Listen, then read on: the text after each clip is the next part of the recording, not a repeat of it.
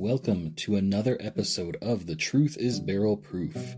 My name is Ian, and as always, if you like what you hear on this podcast, make sure to connect with me on your favorite social media platforms. You can find me on most of them as Barrel Proof Nerd, all one word, and I always look forward to hearing from you. Today, we are going to be looking at a release that I was highly anticipating checking out, mostly because the similar release, but different, that came out last year from this same brand really blew me away. So I wanted to see what would happen when they finished that release in cognac. We're talking about the new release from Hirsch called The Cask Strength. So if you haven't seen this one, I forgive you. It hasn't really been released very widely. I don't think there's a ton of bottles of it that are even getting released. But I wanted to hunt it down. I knew it came out. A friend on the West Coast was nice enough to help me get this one. Some details about these Hirsch releases. The shelf Hirsch releases are their own thing. Starting last year, though, Hirsch came out with single barrels with a yellow label. You may have seen them, that were from the mash bill on them and where they were distilled. One could deduce that they were probably from a distillery in Bardstown, Kentucky that rhymes with fillet. No proof other than the rumors on the mash bill and the location, and everyone pretty much coming to a consensus that that is where they're getting this whiskey from. But the single barrels that they came out with last year were fantastic. So what they did this year is came out with the same mash bill from the same location, so this is the same distillate that they were using in those single barrels, 7.5 years. Came out with it in a batch, though, instead of single barrel. So this release came out at 127 proof, 7.5 years. The mash bill, if you're wondering, is 72 corn, 13 rye, 15 malted barley. But then they went a step further and finished these in 30-year-old Hine XO cognac barrels, so French oak cognac casks. This had me very intrigued. Cognac finishes can be amazing, or they can, in my experience, they're never bad. They can either be amazing or they can be a little underwhelming with the impact they have on the whiskey. But I figured, worst case, I got more of this delicious whiskey that Hirsch was sourcing. So, let's get it out in the open here as well. This is not a cheap release. I think the single barrels last year, you were finding them for under $100.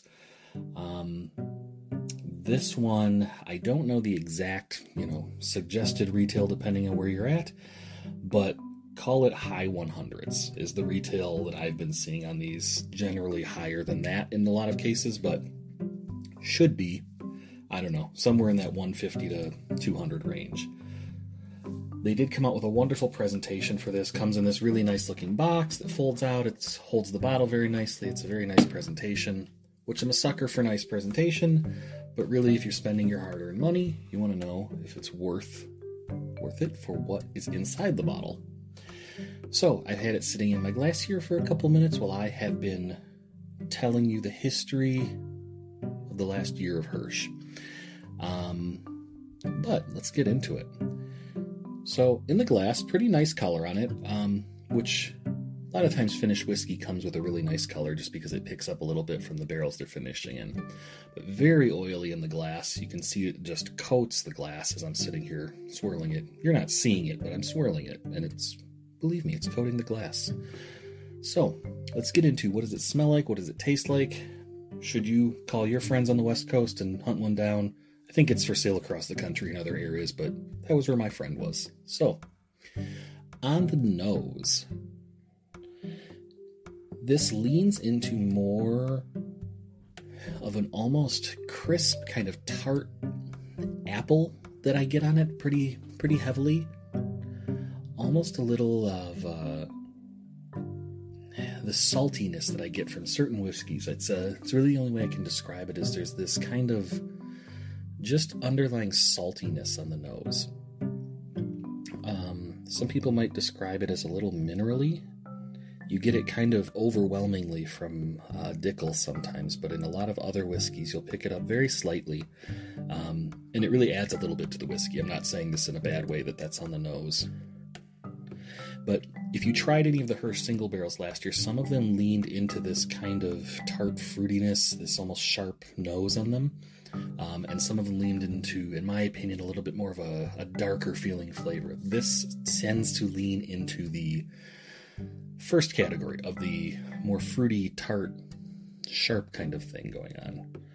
So what does it taste like, though? I'm guessing some of this fruitiness is probably amplified a little bit from the cognac, maybe. I don't have any evidence of that, but that's what I'm going to say, because that's what I think is probably happening. But let's get into what does it taste like. So on the palate, you get that fruitiness, that kind of sharp fruity apple thing that I'm talking about, very briefly up front.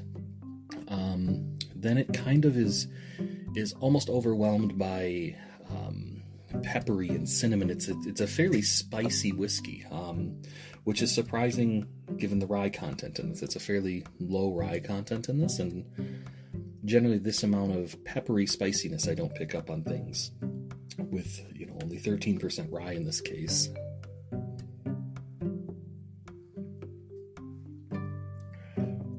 Very nice, though. Great mouthfeel.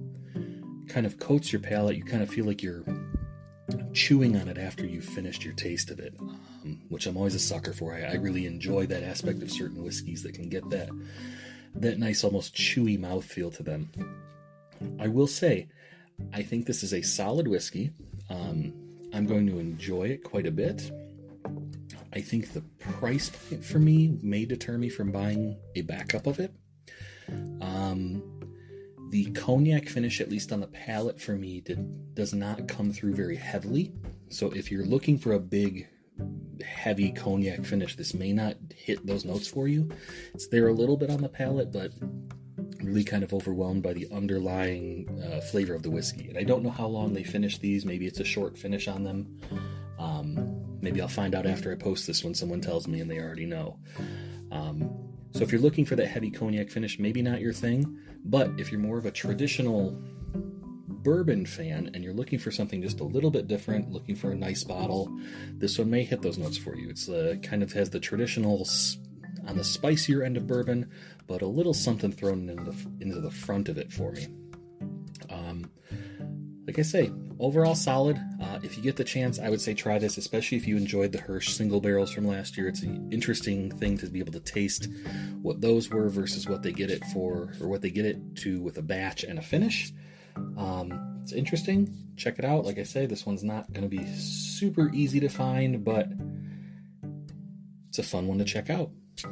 So that's Hirsch, the cask strength cognac finished release. Just came out not too long ago. Not released everywhere, but keep an eye out for it if this sounds like something you're into. And as always, the truth is barrel proof. Find me on social media, Barrel Proof Nerd, all one word. If you've tried this one, I would love to know what you think of it. Have a good one.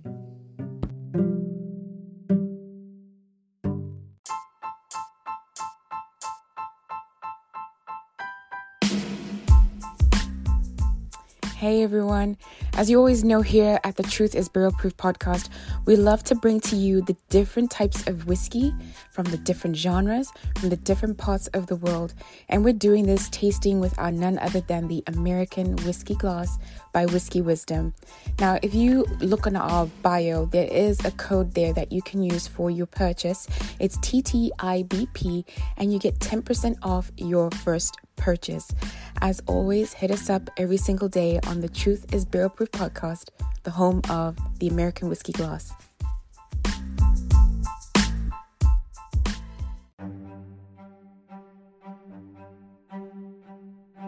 What's up, Truth is Barrel Proof fans? This is Alan Bishop, the alchemist of Indiana's Black Forest and head distiller at Spirits of French Lick.